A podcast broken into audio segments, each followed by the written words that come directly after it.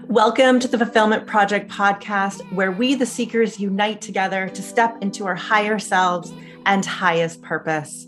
I'm your host, Simpli Sara, and I'm glad that we have found each other here today. My aim for this show is to give you some tools and strategies, along with the awareness of emotional intelligence and intuition, as you create a life and business from alignment, creating more joy and fulfillment every single day.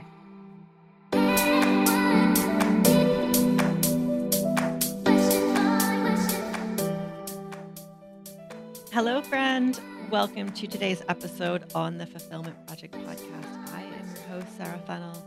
And today, on this episode, I want to do an entire chapter reading of my new book, Follow the Joy, the book on aligned manifestation. The book was released November 21st and it is out there and into the world.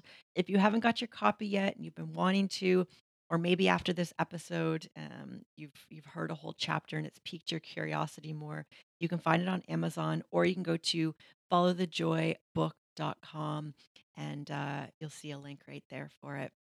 Before i get started i have to say a huge and i mean like a huge thank you to anybody who has bought the book and supported it that way anybody who has sent me a private message or an email giving me your feedback or letting me know that you got it or that you started it or what your favorite part was, anybody who has posted a photo on their Instagram stories and tagged me with the book.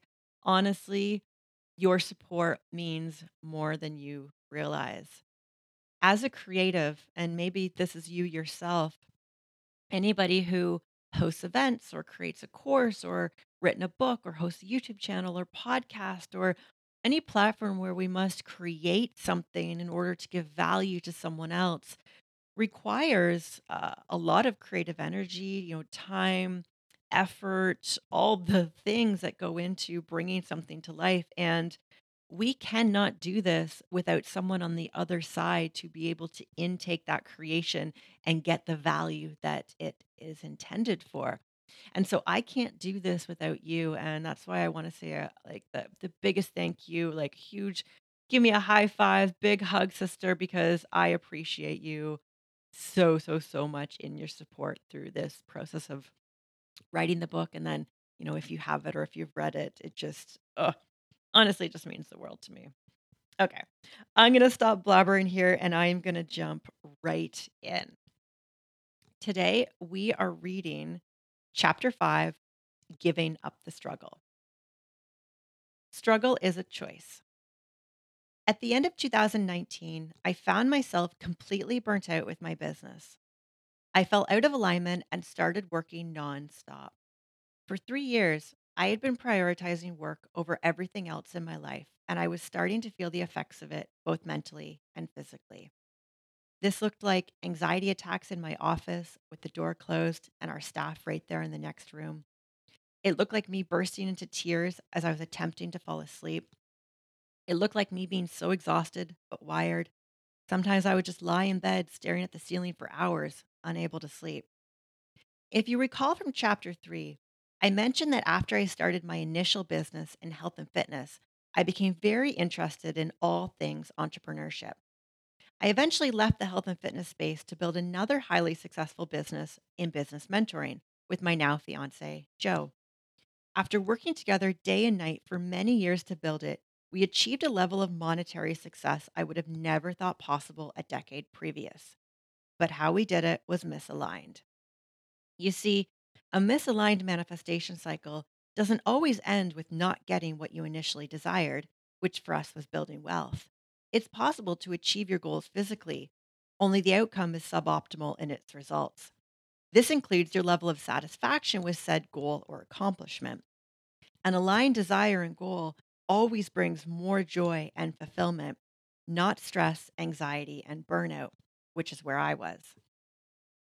At the beginning of that year, we saw the potential for hitting half a million dollars in revenue and set out to achieve that. Fast forward to the end of December as I was preparing our year end financials for our accountant, and there it was our total revenue for the year. We had hit our goal. However, I couldn't help but feel the eerily familiar feelings, the same ones I'd felt before my previous proposal and once again during my competition years. And again, I heard the voice inside my head thinking, I thought this would feel different. I was so caught up in generating a certain level of income, I completely disregarded the fact that I was miserable. And I was miserable. I was working all the time, saying yes to projects and opportunities that I really wanted to say no to. I was missing out on social events, birthdays, and holidays. I was sacrificing my health and well being for a goal that was so arbitrary. And frankly, it wasn't even that exciting to me anymore due to the level of stress and chaos it was bringing into my life. Somewhere along the way, I started to believe that making a lot of money would make me happy, an old belief I had most likely been carrying deep within myself from seeing my own parents struggling when I was a child. I thought if I could just achieve this milestone, then everything would be all right. But it wasn't all right. And I was left feeling extremely empty and disappointed. A lesson I clearly didn't transfer from my fitness competition days into my business goals. Looking at the number on my screen, feeling disenchanted and disillusioned, I realized that my struggle was a choice. I had been unconsciously choosing this. And I could choose to keep pushing through and force my business to grow even more with how I was currently operating while sacrificing my happiness and well being. Or I could choose to step back and reevaluate what I really wanted. In the wake of my revelation, Joe and I decided to take that step back and create clarity around what was important to us.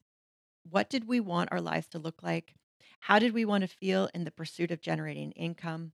Together, we quickly realized while we wanted business success monetarily, we valued cultivating joy in the process above that success. In stepping back and doing this, I saw my ego at play and the influences from the hustle culture ways of operating. I was so caught up in what I thought I should be doing at that I lost sight of what I actually wanted. So we made some changes.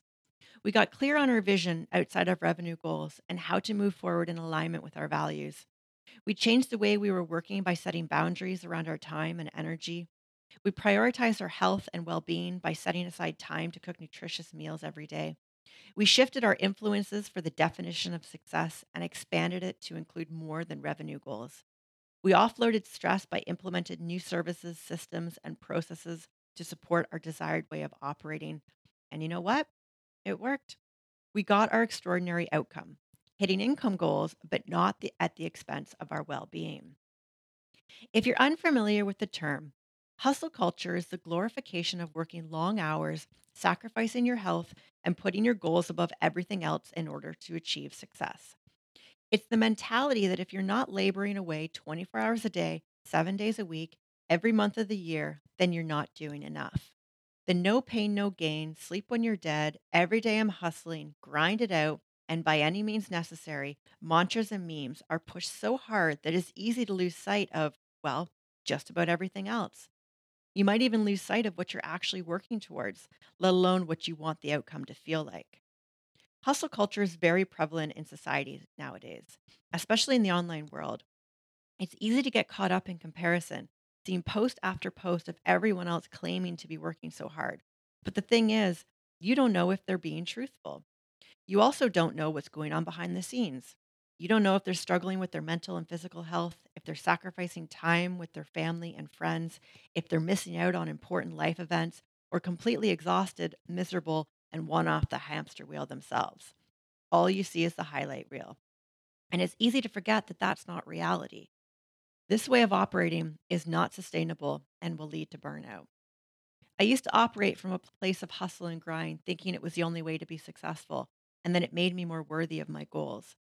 But it wasn't until I stepped back and reevaluated my priorities that I realized there was a different way of doing things, a way that didn't sacrifice my joy or well being. And in fact, following my joy and giving up the struggle was the way out of this cult like culture. Working hard is not a bad thing, it's an important part of business or any endeavor. But there are ways to do it without sacrificing your health, relationships, and sanity.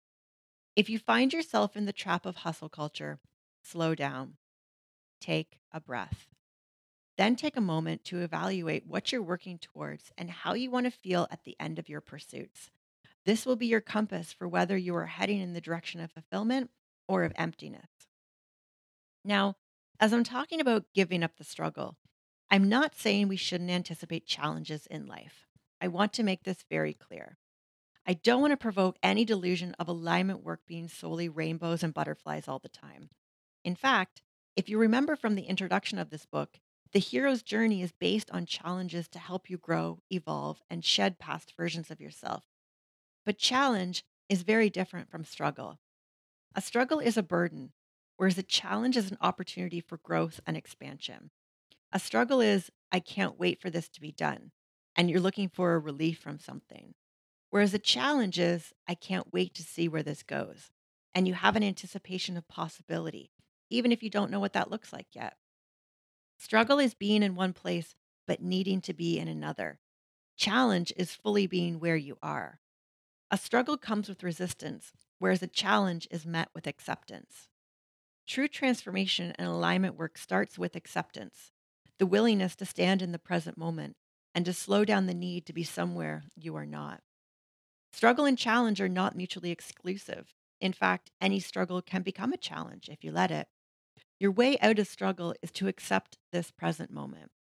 Once there is acceptance of everything that is happening in your life and where you are, then there can be the allowance of a new possibility.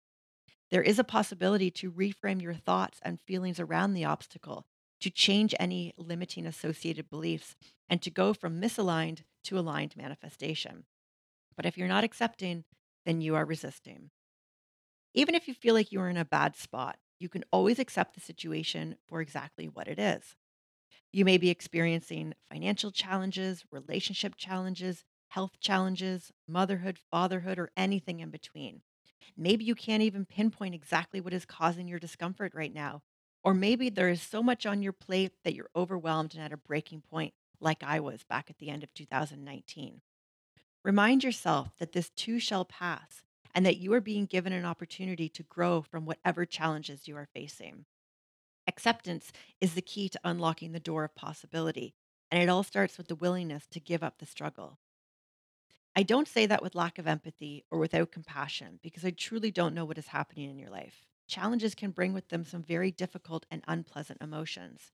And by giving up the struggle, I don't mean to imply you are to disown your emotions. Quite the opposite, actually. Part of giving up the struggle is acknowledging and accepting your emotional state. Feel what you are feeling. Just don't add to it with the narrative of struggle. There is an undeniable truth that transcends all situations. It is what it is. And you get to decide what the meaning of it is. Is it a burden and a struggle? Have you become the unwitting victim of life? Or is it an opportunity to challenge your inner strength, change any underlying beliefs, and open yourself to finding your alignment? This is what I did when I was at my breaking point. I began to ask questions. I began to look at the root of my egoic desires and the unconscious beliefs that were fueling my behaviors. I observed my mental self out of alignment with my whole self. I was able to see the cognitive distortions I was employing to keep myself in this pattern, convinced it was the only way. Once I did, I was able to re examine, reassess, and formulate a way out.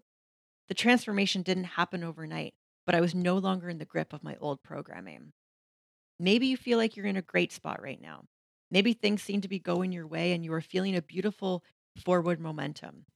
I know I felt this way through 2019. I thought I was okay until I wasn't. I want you to check in with yourself and make sure you aren't experiencing impatience with your goals or not enoughness or feeling like you're not there yet. These are warning signs I ignored before I hit burnout. If you feel like something should be different, then you are out of the present moment and into the future with the ego mind. The map is not the territory. Struggle is a choice, even if you know you are not consciously choosing struggle. Many of us do it unconsciously, unaware there is even a choice to be made. There's a commonly used conception in the mindset industry that goes like this The map is not the territory. Imagine you've taken a trip across the country to a place you've never been. You've been following your map the whole way, and it should lead to your destination soon. But suddenly you turn a corner, and the road that should lead you to the journey's end is nowhere to be seen. Your map shows the road, but it's no longer there. Your map must be out of date. Even the best maps are imperfect. That's because they are reductions of what they represent. If a map were to represent the territory in its entirety, it would no longer be a reduction and would lose its usefulness. The utility of a map comes from its simplicity, but cannot be conflated with the actual territory. We know just because our map shows the road, that doesn't mean that the road actually exists. Your map is simply a representation of what someone thought the land looked like at the time the map was drawn. The map is static, but the territory is the dynamic reality we have to deal with. The territory is the ever changing present moment, and your ego mind is the map. Your ego mind loves to hold onto plans, ideas, and beliefs about how things should be or how you should act. It grips to what is acceptable or possible and what is not, along with many other beliefs or maps you carry around. Your ego mind will never be able to keep up with the present moment because it is always living in the past or the future. The ego mind is presently trying to hold on to things that are no longer there or grasp for things that have not come into existence. This is what causes suffering. When we are holding on to a certain way things should be and they are not that way. In keeping with our metaphor, your map of reality is not actually reality. It may have been accurate at one time, but everything in life is in constant flux. Most people are navigating their reality based on old, outdated maps or beliefs. Imagine drawing a mental map of the world at the age of 12 and never updating that map, or pausing to examine how much things have changed year after year. You would never plan a road trip on a map of that vintage, so why use it to plan your life? Briefly, do you know what made the scientific revolution such a big deal? At the time, many people believed there was nothing else to learn about the world. Everything important had already been discovered and could be revealed by religious leaders or sacred texts. The scientific revolution changed that by reintroducing the concept that we, as humans, do not know everything. The idea that we are omniscient suggests that perhaps our understanding of the world around us is flawed and, at best, incomplete. And we need to be willing to admit ignorance. The prominent Greek philosopher Socrates is credited with stating, I only know that I know nothing. This phrase has become synonymous with acknowledging one's own blind spots. I truly believe the moment we realize the gaps in our knowledge is the moment we open the door for infinite possibilities.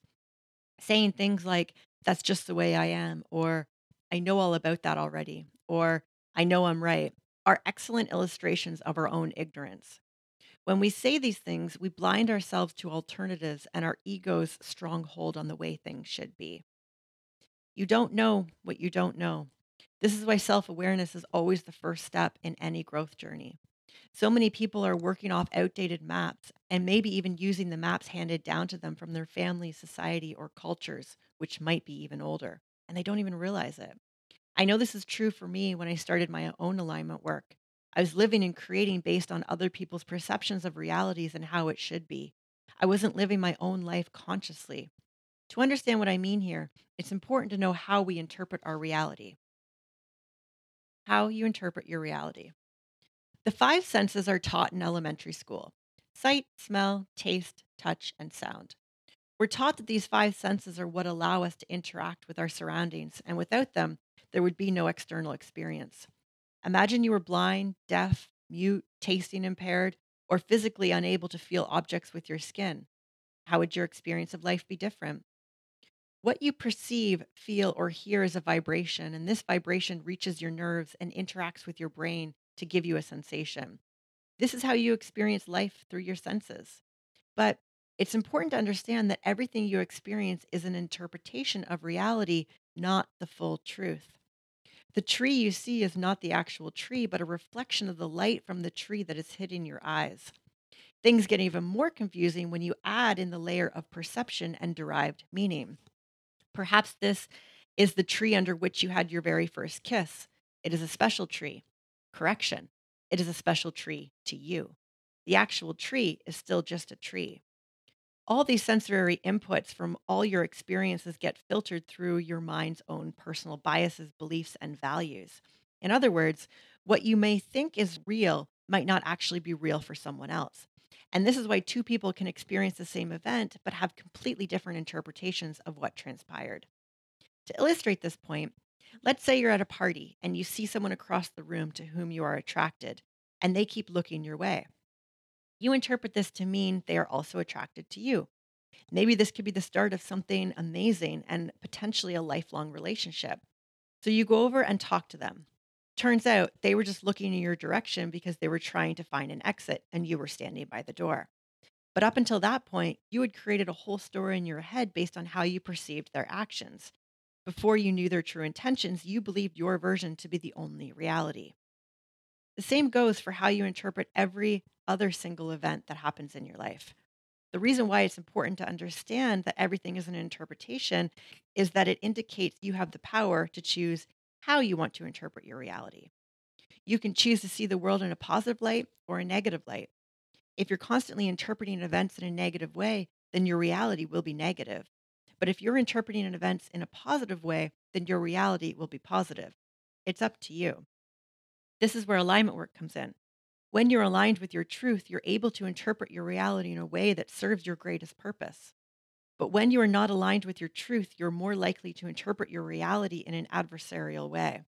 It's not only about updating your map, but curating it to serve your highest aim. Let's say you have a goal to make more money, but every time you look at your bank account, you see the number as proof that you're not good enough and that you'll never reach your goal. This interpretation is not in alignment with your truth because it's based on the false belief that you're not good enough. And so instead of motivating you to make or save more money, it is stopping you before you've even started. If, however, you were to interpret the number in your bank account as simply a number and not as proof of anything, then you would be aligned with your truth. The number would merely be a starting point from which you could make aligned decisions and take aligned actions that would serve your desire. The same can be said for weight loss and the number on the scale. If you see the number on the scale as a starting point, not a reflection of your own worth, that will make you much more likely to succeed. When interpreting your reality, it's important to look at your past conditioning and the influences around you. I'll use my own experience as an example. I was using the hustle culture way of operating as my map to achieve success. Pair that with my conditioning from childhood for the importance of financial security and a belief that the pursuit of it meant hardship, and voila, there was my recipe for disaster. While financial security is a great value to have, my influence in achieving it did not serve my highest good. My interpretation of success was focused on making a lot of money so I didn't have to go without as an adult and sacrificing anything to get it. But what I failed to include in my map due to a lack of conscious awareness was taking care of my physical, emotional, and mental well being. It didn't include having fun or enjoying the journey. As a result, I was constantly out of alignment with my truth and what I really wanted. The bottom line is that your reality is what you make of it. It's all based on your mind's perception of events. So, if you want to create a reality that is in alignment with your truth, then you need to be aware of the way you are interpreting your experiences. As you challenge the origins of your map, you will be well on your way to curating a new, more helpful version for yourself. Conditioned struggle. In the last chapter, I shared how it's important to challenge your beliefs in order to create new and empowering ones. Your belief around struggle is a powerful way to change your reality and step into a higher, more aligned manifesting power. In order to do this, you need to upgrade your mental programming and conditioning around struggle. How many times in your life have you seen or heard people struggle for what they want? How many times have you seen or heard people hustle and grind for what they want? How many times have you seen or heard of people being miserable even after getting what they want for money, for weight loss, for love, for anything? So many of us are programmed with the belief we need to struggle to get anywhere in life. As I've mentioned, there's a large scale societal conditioning for hustle culture and needing sacrifice for reward. And if we don't challenge this programming, we will continue to chart a course with this outdated notion. Emotional intelligence, which is the capacity to be aware of and manage one's own emotions, as well as notice the emotions of others, is a helpful skill in upgrading your relationship with struggle. When you become more conscious of your emotions, you can begin to work with them instead of against them. Emotional intelligence was coined by psychologists Peter Salovey and John Mayer and popularized by author and psychologist Daniel Goleman in his book Emotional Intelligence Why It Can Matter More Than IQ. In the book, Goleman discusses how emotional intelligence can impact every area of life, from work performance to relationships and everything in between. Emotional intelligence teaches us that in order to move through struggle, we need to increase our emotional intelligence and become aware of the programming from which most people will operate and create their lives. Our conditioned programs fall into four categories. One, learned reactions. We have learned to have certain automatic reaction to specific stimuli. Two, conditioned emotions. There's automatic emotions felt and repeated over and over again. Three, conditioned words, the automatic phrases that come out of our mouth again and again. Four, learned helplessness or struggle in situations. Learned reactions. Your conditioning created your foundation for understanding life, emotions, and behaviors. If you observe a young child who's faced with a new situation, they look to their parents for an example of how they should react and feel. The parent's expression, such as a smile, a frown, or other subtle nonverbal communication, show the child how to react. This is referred to as vicarious conditioning, the reflex response or emotion we develop by watching others around us. Parents can also shape conditioned reactions by offering a reinforcement, such as a reward for when the child does something they like, or a negative reinforcement, such as a punishment when the child misbehaves. Keep in mind, this is not limited to children, it happens to us adults as well. Conditioned emotions. Negative emotions can have positive benefits. For example, anxiety has both positive and negative qualities. It can motivate people to act or resolve a situation that they may have otherwise swept under the rug. In school, if we felt anxiety about an exam, that anxiety may have motivated us to study. If we feel anxious about a work project, it may push us to make sure that we are fully prepared and organized. However, anxiety, amongst other negative emotions, can also become problematic when it becomes conditioned. We can wind up learning to associate anxiety with action and thus develop a dependency on anxiety simply to feel compelled into action. Sadness is also a mood with a positive side, as it allows us to conserve energy when we have been overwhelmed. Sadness can also get us attention, care, and help among others. If we are not careful, we can easily condition ourselves to become sad or play the victim to garner sympathy or nurturing. Conditioned words. Words can have very powerful conditioned responses as well. For many of us, there is no more obvious than how we react to certain four letter words, or perhaps a sexist or racist comment. However, you may not notice when subtle everyday words influence your emotions. For example, if your parents told you, we need to talk, every time you were in trouble, then you would naturally learn to associate those words with trouble and react negatively, even as an adult.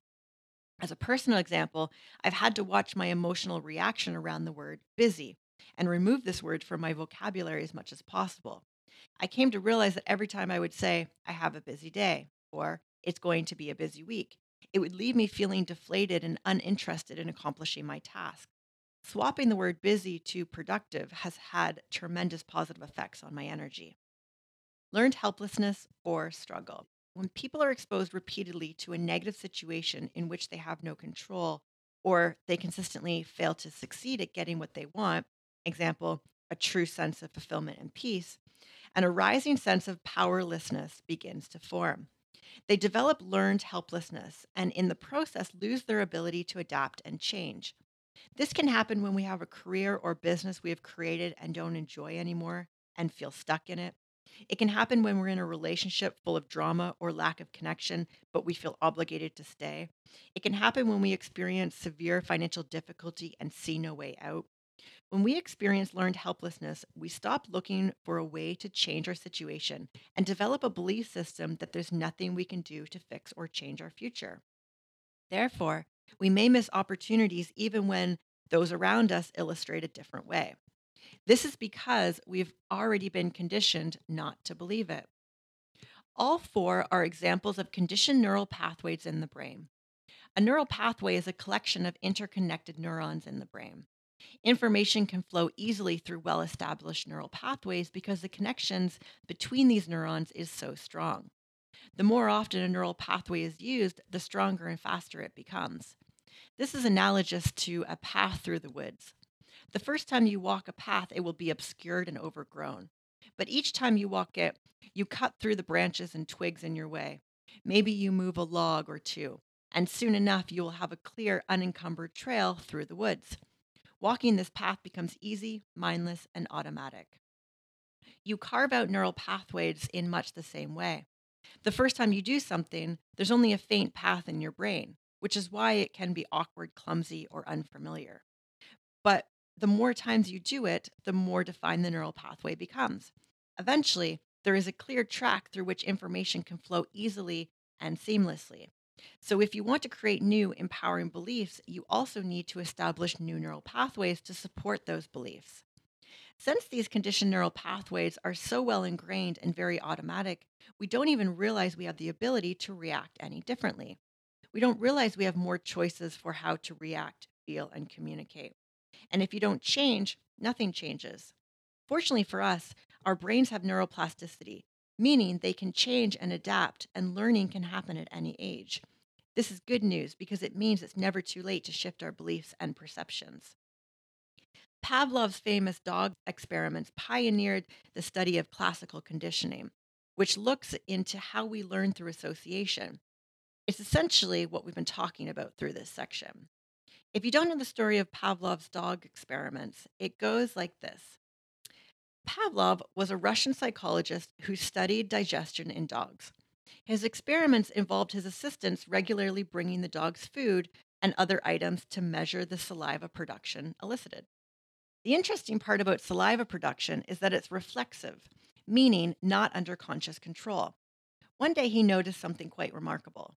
The dogs would begin to salivate whenever one of his assistants entered the room, even without food in hand. How could this be? While salivating in response to a food stimulus is indeed a reflexive response, the dog's salivary reaction towards his assistants was something else. It was a learned response. The dogs had learned to associate the sight of the assistant's lab coats with the arrival of food. When we link an expectation of something happening with a particular stimulus, like seeing a certain person, it creates what is known as a conditioned reflex. Pavlov then pivoted to inquire into how one could learn or acquire a conditioned response. So he added the sound of a ticking metronome to be a novel but neutral stimulus. The dogs would be exposed to the sound of the metronome and then immediately given food. He repeated this process until all he had to do was turn on the metronome and the dogs would begin salivating. He conducted many more similar experiments with various neutral tones, all of which produced the same salivation response. This goes to show us the power of learned behavior and conditioned responses. Every stimulus coming in from our senses is neutral. It has no meaning until your mind gives it a meaning.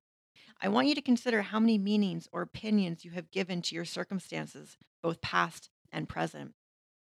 A conditioned response is nothing more than a well developed neural pathway in the brain.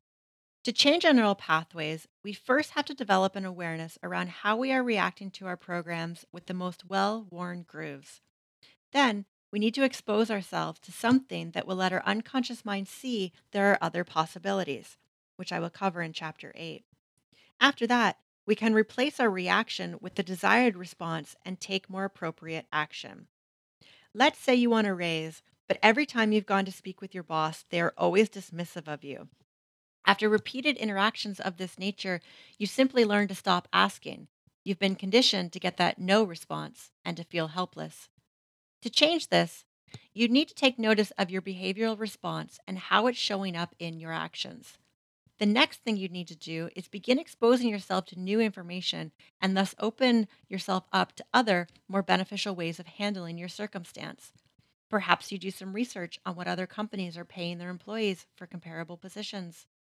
You might even fire off a few resumes, do a few interviews, and get some other job offers.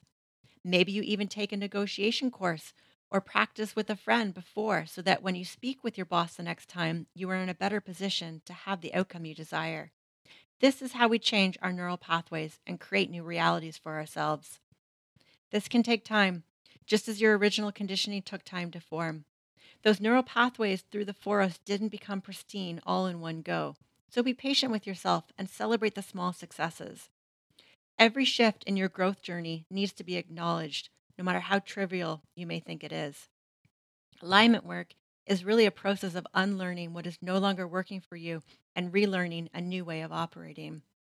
I want you to play a game with yourself. I call it the what if game. What if I didn't need to feel the struggle? What if it came with more ease? What if I can create from joy and not hardship? What if, what if, what if?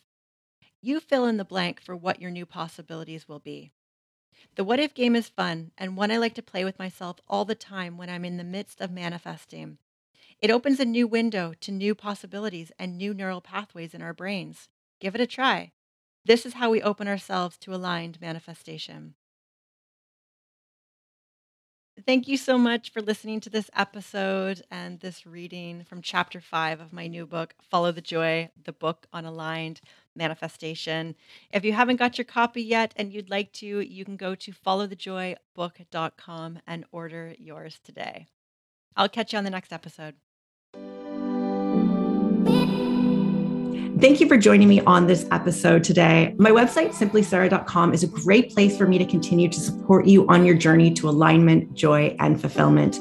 There you will find upcoming retreats that I am hosting, resources, books, and many other helpful tools to help you on your travels through this thing called life.